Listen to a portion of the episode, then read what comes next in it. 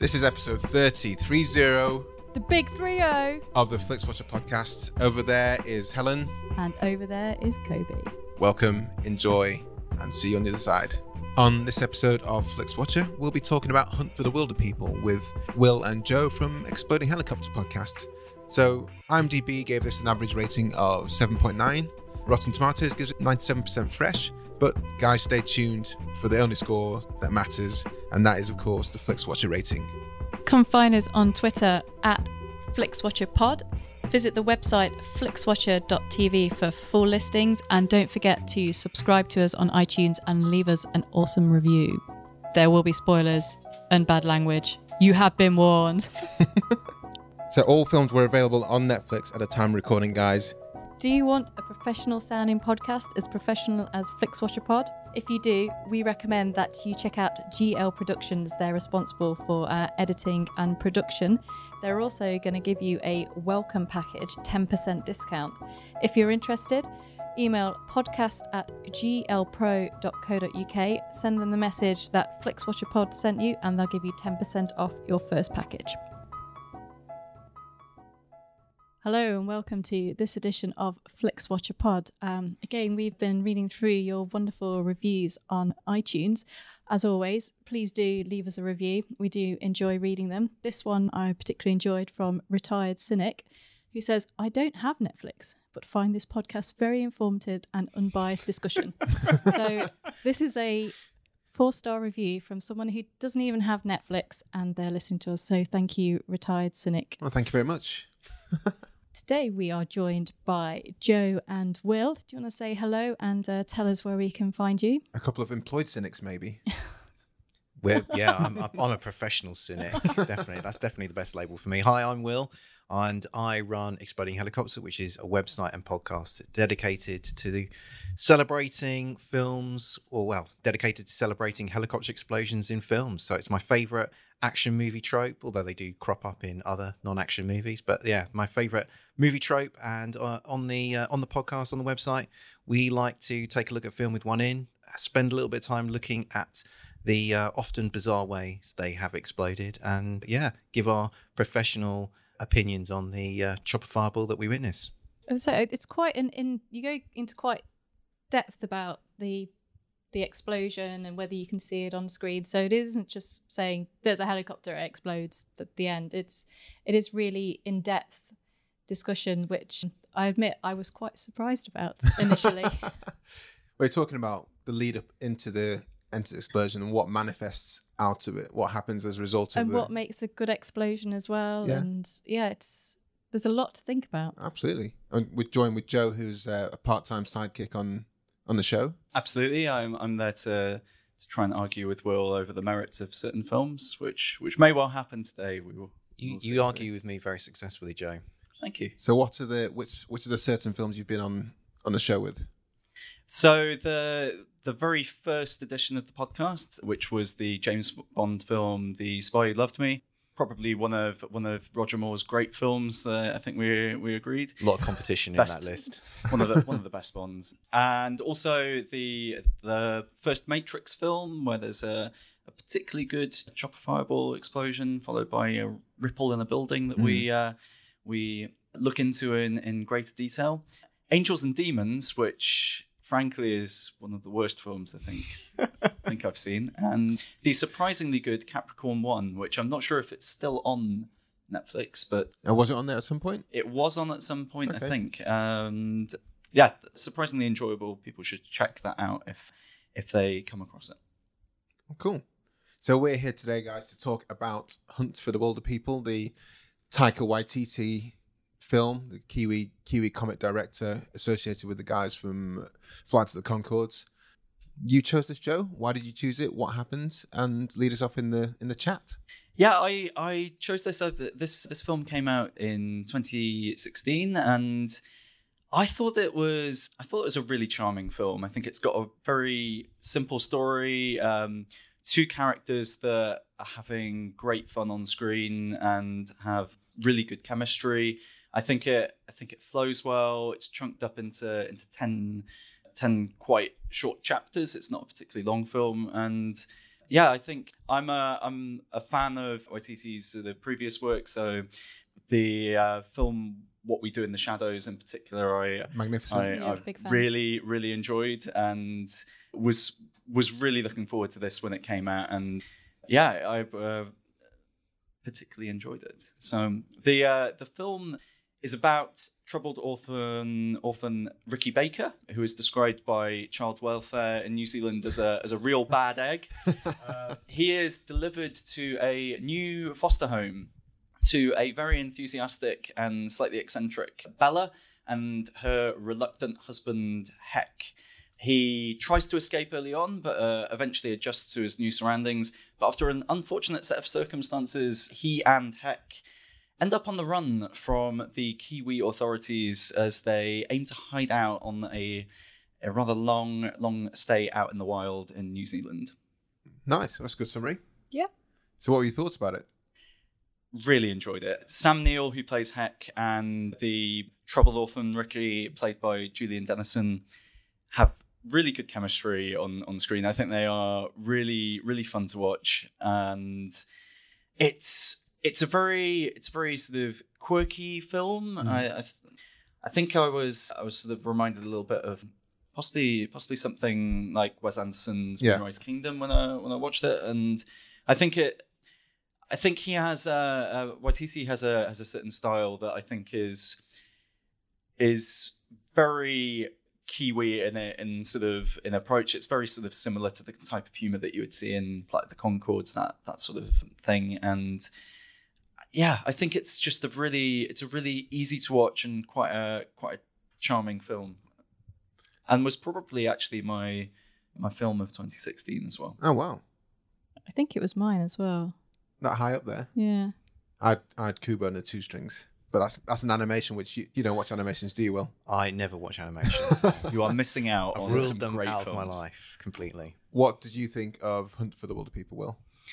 Well, I I did enjoy this film. I found it. I thought it was amusing. I thought it was very enjoyable.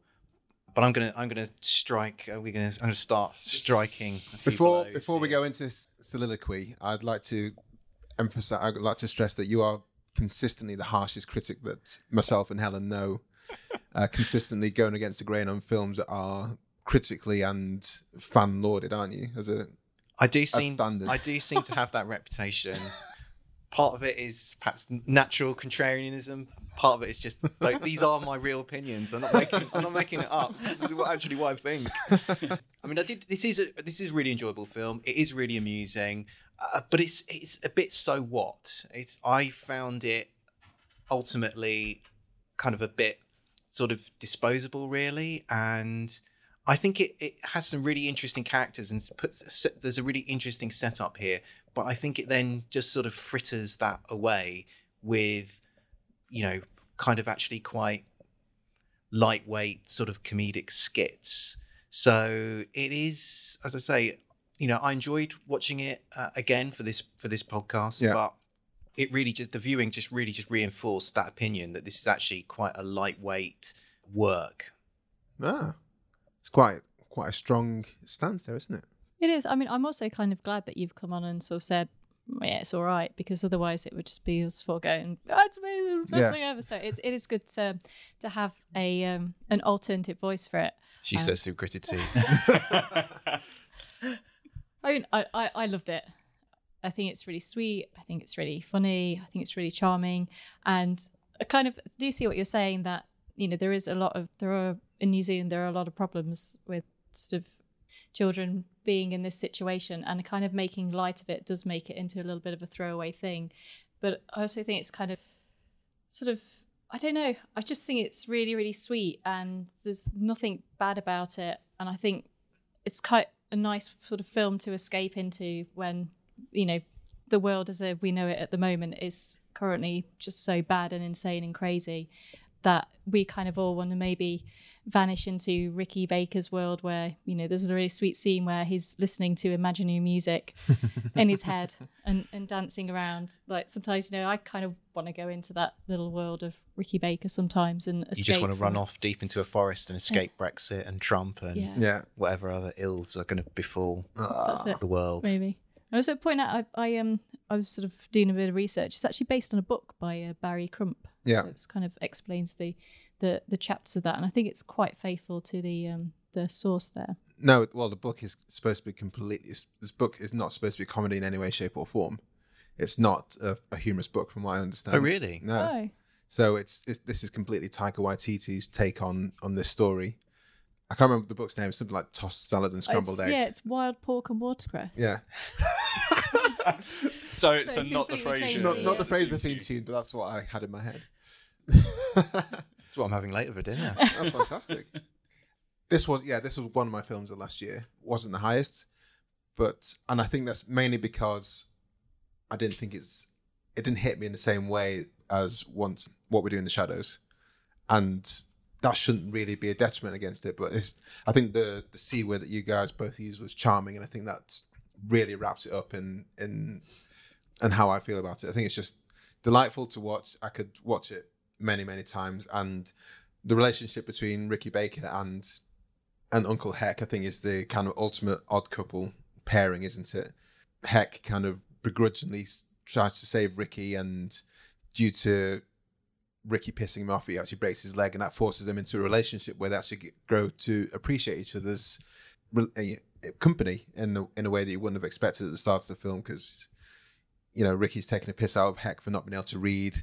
Heck is completely not nonplussed that he's in existence and in his world and could happily live without him. And towards the end, at the end of the film, you see him, Uncle Heck, coming to live with Ricky in the, in his new adopted home. And I think it's such a nice kind of sweet way that it, it all ends and it all ties together. They're both forced into those sort of circumstances, not of their not of their own making, and that's where you sort of see the character development really progress. And those initial scenes where where Sam Neill and Julian Dennison are having to having to react for the first time, like they are they are cold. You can quite clearly see that Sam Neill's character Heck just is really upset that this inconvenience has sort of been thrown into into his life. It's qu- quite clearly his his wife's sort of choice to sort of foster the kid, and like I, th- I think maybe like her her first sort of line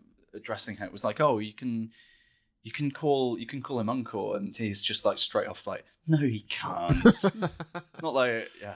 So it's it's really it's really sort of it starts off very cool, but you can see sort of that that real development, and as you say, by the end of it, that it does feel like tho- those sort of walls have been like quite convincingly brought down.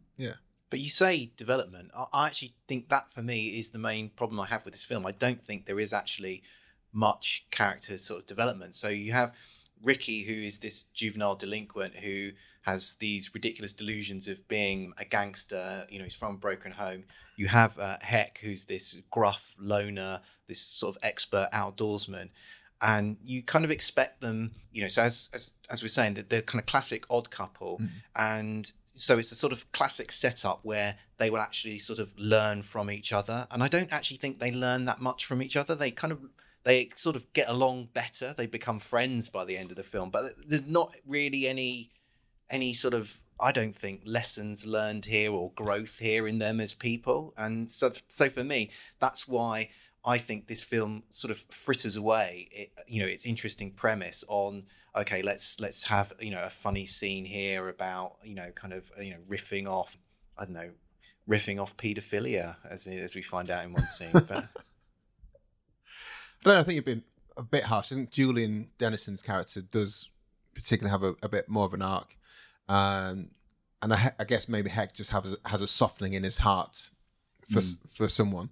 But Julian's come, what's his arc his his arc is I've, I've lost my wife and now I do realize I do care for things so that's Hex but Yeah, what that's Rick what's Ricky? So Ricky is well. I, I can kind of see where you're saying that his arc isn't that pronounced, but because his delinquency is always kind of entrenched in humor, isn't it? Right from the start, it's like he's a delinquent, but you know he's is a cute one with it. He's not really doing anything that any other kid wouldn't do, apart from the fact there's that story where he finds out his friend was potentially molested and then she ended up dead, which is kind of like a random fuck. That's a bit of a, a dark scene in the film. But then it, it, it grows to appreciate people and respect and realizes that maybe being a gangster isn't number one on his mind and but he's not really he's not a real i don't think that he comes across as somebody who's really going to be in the gangster life is oh he? no not at all But that, that's kind of the humor, though, isn't Yeah. it? Because obviously, here's a kid who is clearly never ever going to be a gangster. He knows it. Everyone knows it, but he's still trying to convince everyone that that you know he is this hard kid and that you know he really does love thug life and yeah you know who's, kicking, who's Tupac he's my best yeah, friend uh, the things he's into. When clearly it isn't. He's into hot water bottles and having security and having this, and it is Having toilet Ridiculous the- birthday song. yeah, Yes. an, an amazing birthday song, best birthday song ever. that's really what he wants, and that's what he's wanted all along. But he's kind of put on this act, so I don't. It's not, you know, it's not really profound, and his arc, you know, is kind of like a bump, isn't it? Really, but I didn't mind that at all. I enjoyed the ride. I enjoyed the slightly bizarre road trip that kind of goes a little bit in a circle for a bit in the in the middle part, but I, I, I can't. I don't want to look too far into it because if you do, then you kind of go, well, yeah, it is just basically a series of funny sketches, maybe that would work in a kind of sketch show environment, maybe. And I think if you try and look in too deep and try and like fill in the gaps or try and make the characters more than they are, then that's when you start to think, oh, maybe it's not as good. So I'm quite happy just enjoying it for the silly songs and the the, the there are some really really funny bits like the bit with with the was it with the eel yeah the eel where, he where he goes out well ricky baker goes out hunting and can't find anything so heck comes back produces the eel and Heck, who's been sitting around with a broken broken leg Yeah. for, for quite some time, and goes Yeah. down to the river, produces an eel, and Ricky Baker's face. He has this. He, he pulls a face a couple of times, which I think I've tried. To, I've tried to do in the mirror. I don't know why, but I, I couldn't do it, and, I, and that's when I kind of applauded him. I was like, "Yeah, that's a great. That's a great face." And then the next line is, "I've never eaten an. I've never eaten a slug before," and it's just. It's, yeah, it's really good. it's really good, guys. Yeah. Will- yeah, I mean, I guess I'm criticizing the film for Yeah. not doing something which the film never actually tries to do. So, in some ways, it is an unfair criticism because the film isn't trying to have this sort of like I don't know deep moment of catharsis for for its characters. It's, it never tries to do that. So, you know, why? How can how can I how can I criticize it for for failing to do that? But I, as I say, I, I don't know. For me, it just seemed I, I- it just seemed okay. Really, you're kind of setting it up this way, and then that's all you do with it. So I, I kind of, I can, I take your point, Helen, about saying, but equally, I, I stand by my own. there are some really good lines and really good scenes and things like that, aren't there? there's a bit I really enjoy when Rhys Darby they're Yeah. in Rhys Darby's caravan ah, And- And- and he's cooking something on the pot and it's still alive and you can just kind of see it in there and it's Oh, I didn't see that. I didn't notice that. it's bit. like still alive and slightly it's like a vole or something in there and he's just turning it around and this like little vole things kind of moving in the pot and just little things like that i find really really funny so that was a bit i enjoyed quite a lot You've actually touched upon like the bit you didn't like. the one bit that I didn't that I didn't really like, and while I, I really enjoy this film, it's even on the rewatch, I, I just I knew I wasn't really looking forward to it. Was the was the bit with Rhys Darby? I, I could have probably done without His that in character. the film.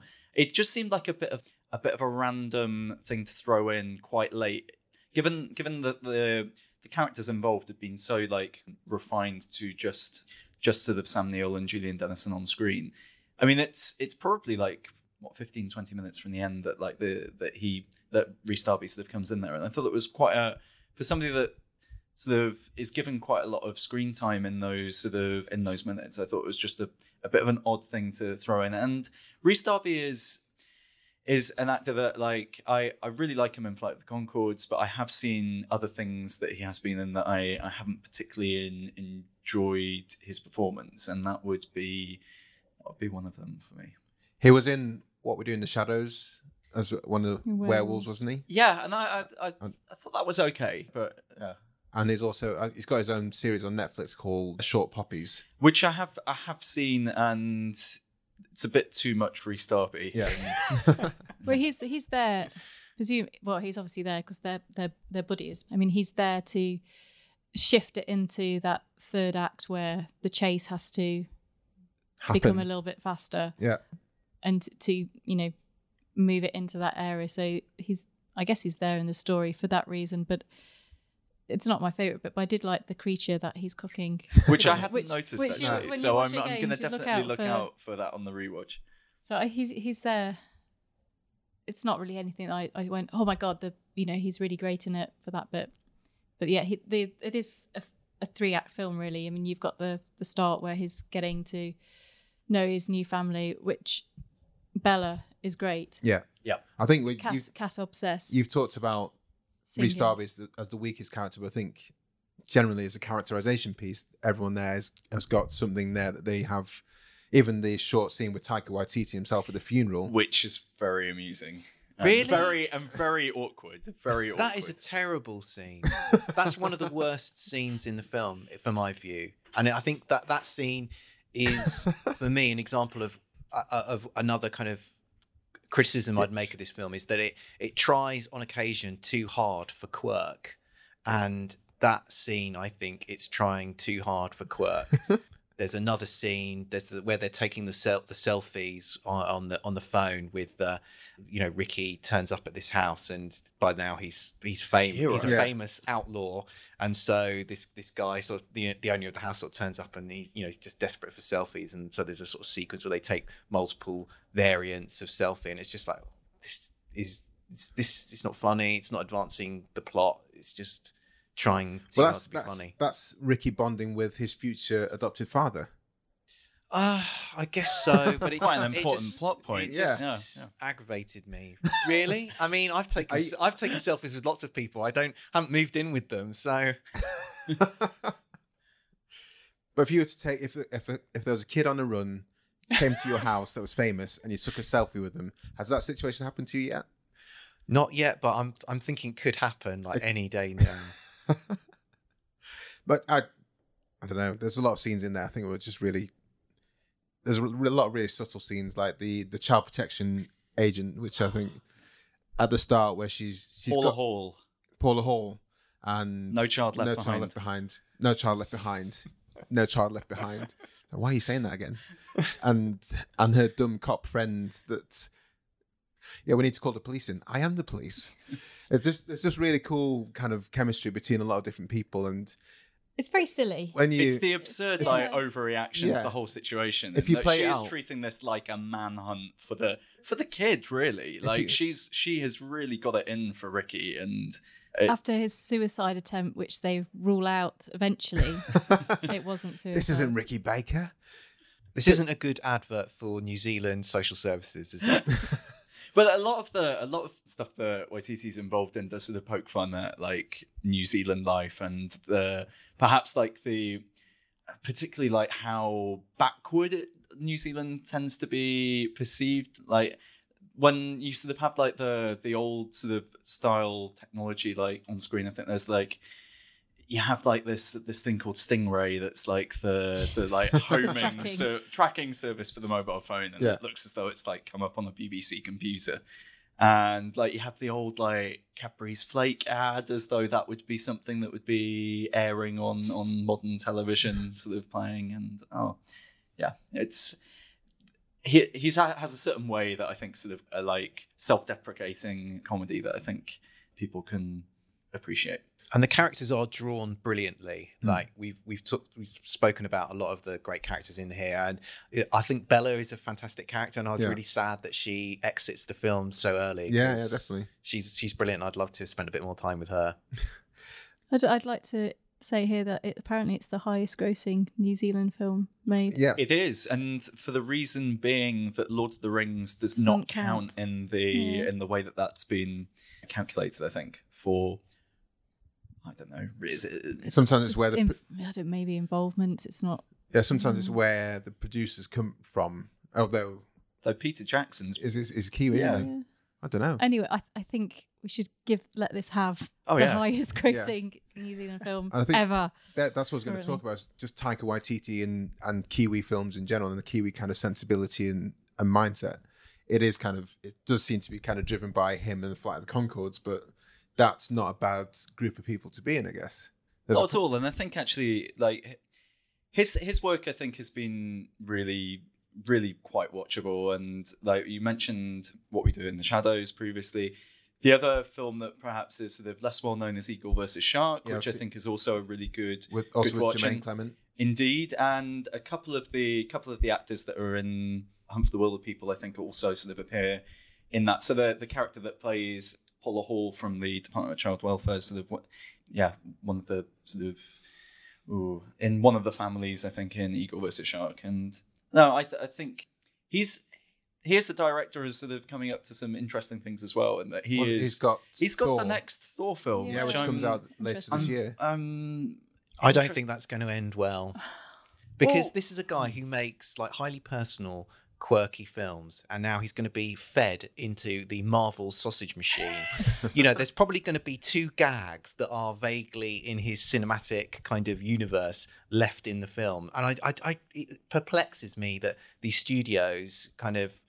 I think it's vanity that they go out and hire these kind of very idiosyncratic directors, plug them into their big Ecosystem. yeah big ecosystem and they don't really get anything that remotely resembles Are you are you referencing, I guess, here the kind of Edgar Wright Ant Man I. I where- Yeah. enjoyed Ant Man though. Yeah, I but- loved One of my Ant Man. I favourites. thought it was great. wasn't the film that he wanted. yeah, but it to wasn't make. Edgar Wright that helmed it. Ultimately, is the point. but I, I, Kenneth, I- Kenneth Branagh, I suppose, was did the First first Thor. Thor film. So there's there's some sort well of they've got this track record but i don't see well what's the what's the point in getting these people to direct these films so you had somebody like i think it's was is it gareth edwards who made the godzilla film yeah, Now, Monsters was, you know, his kind of film, he, his calling card for that, which was really like Subtle. great character, subtle character study. The special effects in it that he kind of, everyone went like do lally over that he did on his laptop in his bedroom.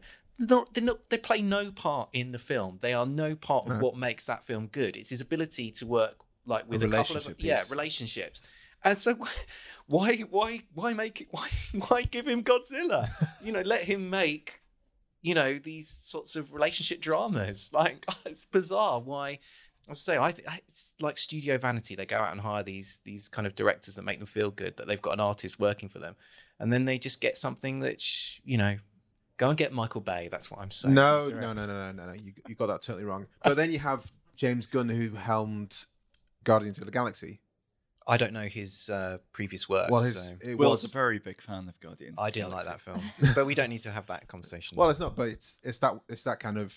Although Guardians of the Galaxy was the first in that li- lineage of I guess Marvel films, whereas this Thor three one, the Thor series I guess has probably been the driest of the of the film. So I'm not sure. I'm interested to see what kind of impact he has, if any. And I I do carry your concerns with it, but that also intrigues me more, I guess, than more of a. I'm a big Marvel films fan, but I think I'm really intrigued as to see what Taika can do with it, what he's allowed to do with it. is he going to be doing the script as well, or is he just directing? Oh, I don't know. Because I think that might, because you know, something like Maybe he'll do like a documentary and turn it into. That'd be quite good, wouldn't it? behind the scenes with Thor. hanging, hanging with Thor. you know, There has- it's there is- sitting there like washing his pants. There is- and hanging them on the- There is the that. washing There is line. that. There is the behind the scenes with Thor on on YouTube at the moment. Genuinely directed by Taika Waititi. So I'll I'll send you a link to it later on. Okay, let's see that. I just like to point out we've not mentioned yet how great it is to have Sam Neill back on Fit Cinema. I haven't really seen him for a while, and I think this is a I remember great him role for him. in Jurassic Park, and then that was it. Exactly. I mean, he's just been obviously growing his beard since then.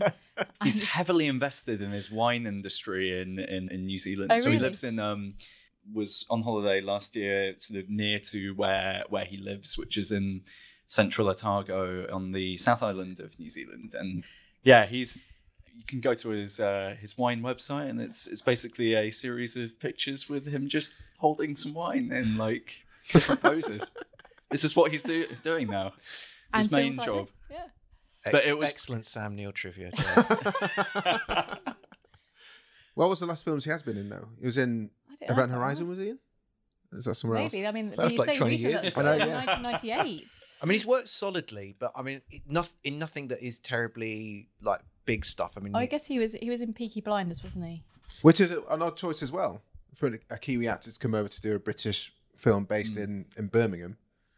maybe there was a wine Wine festival or something he wanted to go to. Those vineyards of Birmingham must be seen.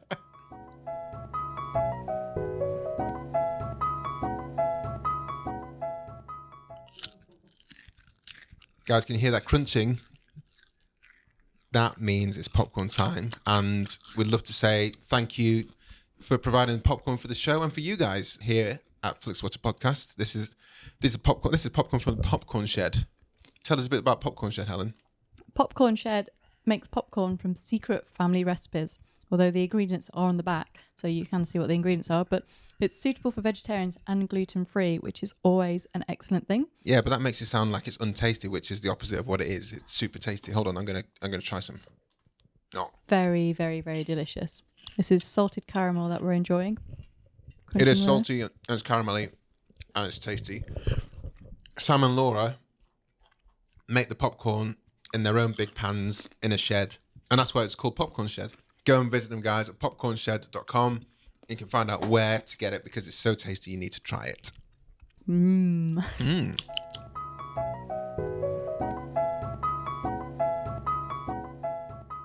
I think yeah. Should we score it Scores? time? Yeah. Let's go to the scores. We have our own scoring system. A scoring system is like no other. The scoring algorithm. The FlixWatcher scoring algorithm. I'm going to make it like a Google. Do you regret setting up this scoring system? Not at all. Every time the your shows come to this part of the podcast, I kind of think I, w- I bet they sit there wishing, "Well, you know what? I wish we could drop this part of the. Not at all. This is the fun bit. Yeah, this, this is, is- this is where the magic of spreadsheets come into the true power. into film. And I think this is where Could you post the link to your cell formulas later? I can't. This is I've been developing these for years. What's this? This podcast has been like two years in the making, and the final piece in the jigsaw puzzle was working out how this formula would work. so it's interesting to see how actually people react to it because some people Yes. really like like how it works, and Some do not no. at all. but first up, the ever popular recommendability score. yeah, I can say it now. you can say it now. Well done. After ten X episodes, Yeah. it is a word. it is a word. a word. It's a word. Joe, I'm gonna give it a five. Yeah. I I think this is really recommendable. I I personally think that you can you can sort of have a a strong sort of like of, of like any particular genre of film, and I think I would still recommend this film to you to watch, and and and for the most part, I think people will enjoy it. So I'm giving it a five.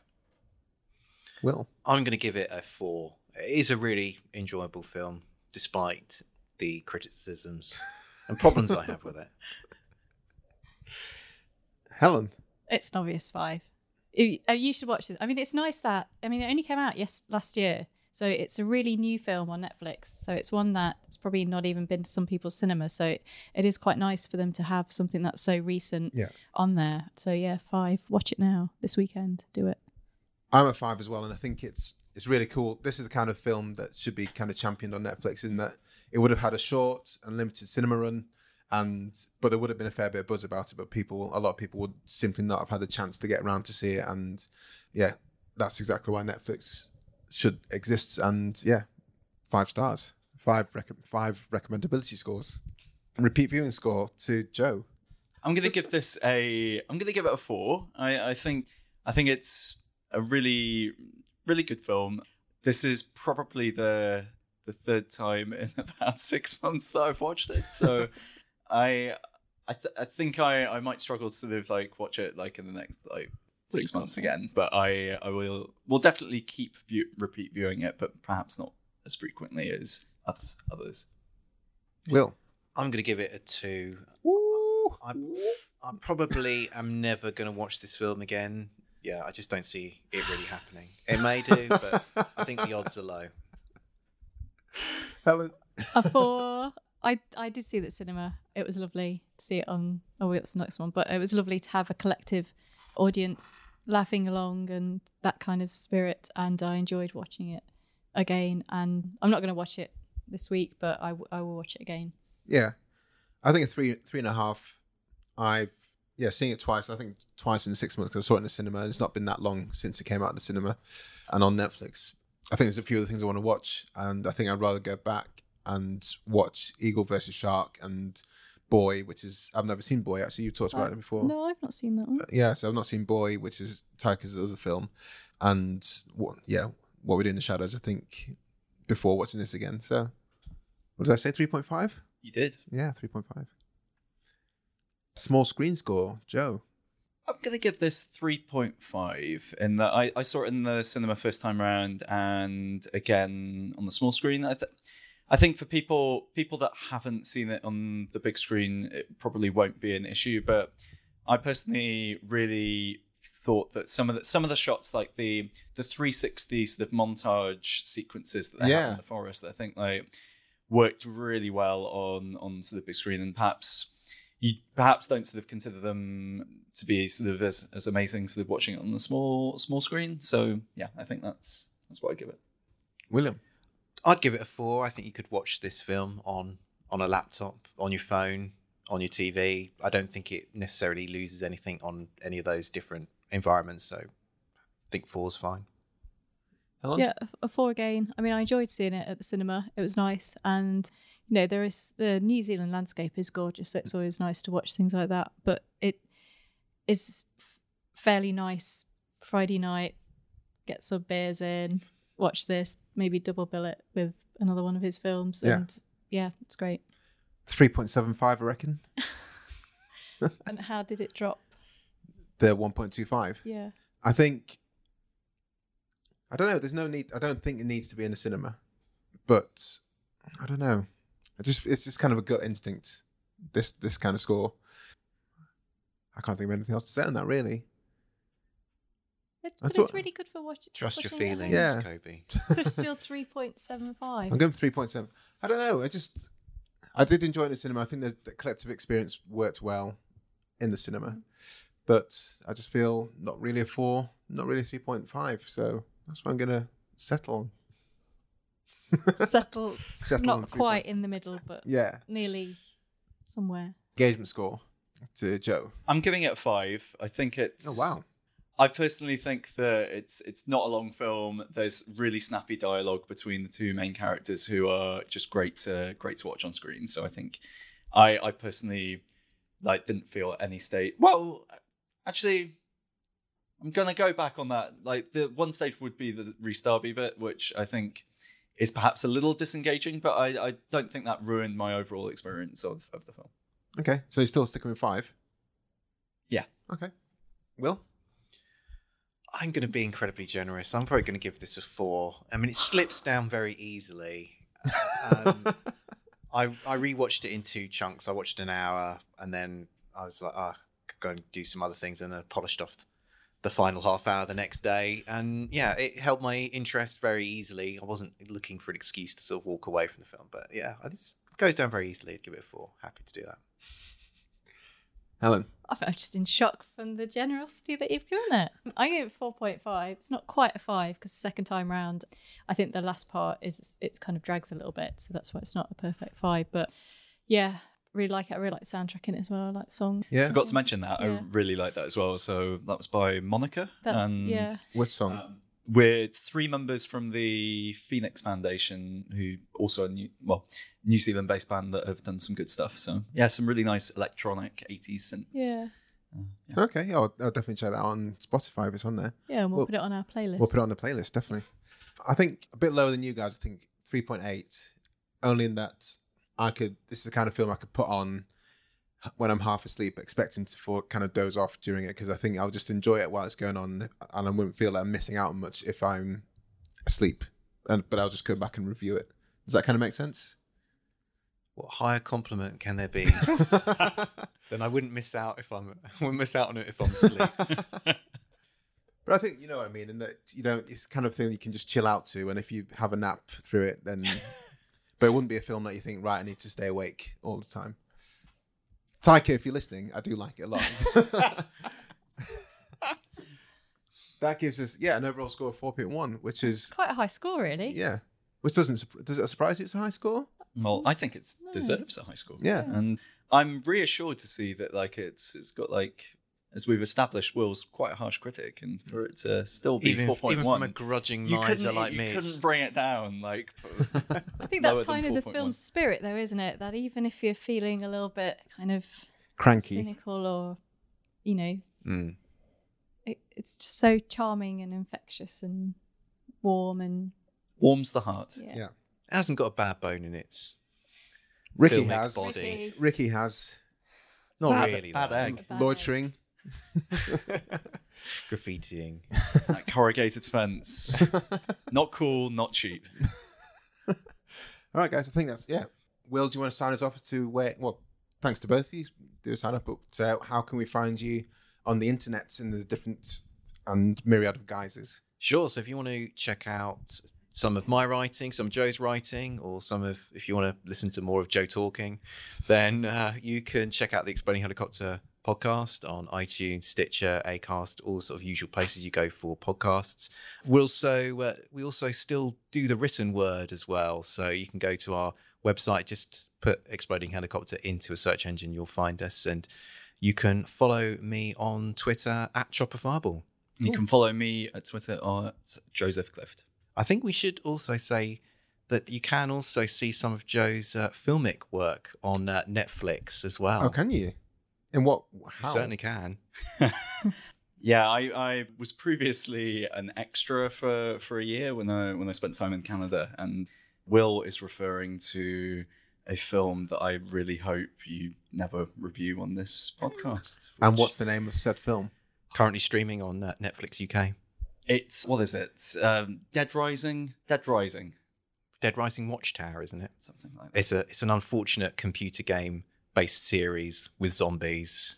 Were you a zombie? I was a zombie. Oh. I was uh, Oh, was involved in an overnight shoot where it was freezing cold, and yeah, had to had to sort of slow walk to a uh, to a flaming uh, flaming sort of barrel and things like that, and had to there was an explosion. Had to sort of like be in the aftermath as a uh, as a dead zombie who is who is carefully like leaning on his elbow so his face isn't isn't in contact with the extremely cold floor. So, what was your audition like to be a zombie? Was it just, yeah, you'll do, or did you have to do a walk and a moan? Actually, we we commented on this uh, before. Um, so the director basically sort of gave gave some some direction on like, so we want we want you to be quicker than Walking Dead zombie, but not twenty eight days later zombie. So, So if you yeah, can some sort of faster. some sort of middle middle sort of ground between that. So Okay. I managed to get one of the plum rolls, which was walking past like some of the like flaming materials, so I kept warm that way. Well, well, well The first first zombie on the podcast. So this is uh, this is great. Thank you. It's nice to know you're not discriminating against the undead. why would you? right. Well, Thank you for coming on. Yeah. Cheers, guys. Really Thank you enjoyed it. very much. That was great. 4.1, fantastic film, and see you guys later. Thank you. Thank you. Bye. Bye. Okay, and that was Hunt for the Wilderpeople, as chosen by the guys at Exploding Helicopter. That's Will and Joe. Please do connect with them online. All the details for them are in the show notes, and please, you know, tell them that we sent you as well. Tell them that you heard about them through our through Flixwatcher podcast because that's really cool, and you know, it's good to share the love. Please don't forget to subscribe to us on iTunes, and of course, we want to big up Tony and Jay, and also Greg, our editors from GL Productions. Of course, please big up Mighty People for the tunes you can hear now. And at the start of the podcast, find us on Twitter at FlixWatcherPod and visit our website, flixwatcher.tv.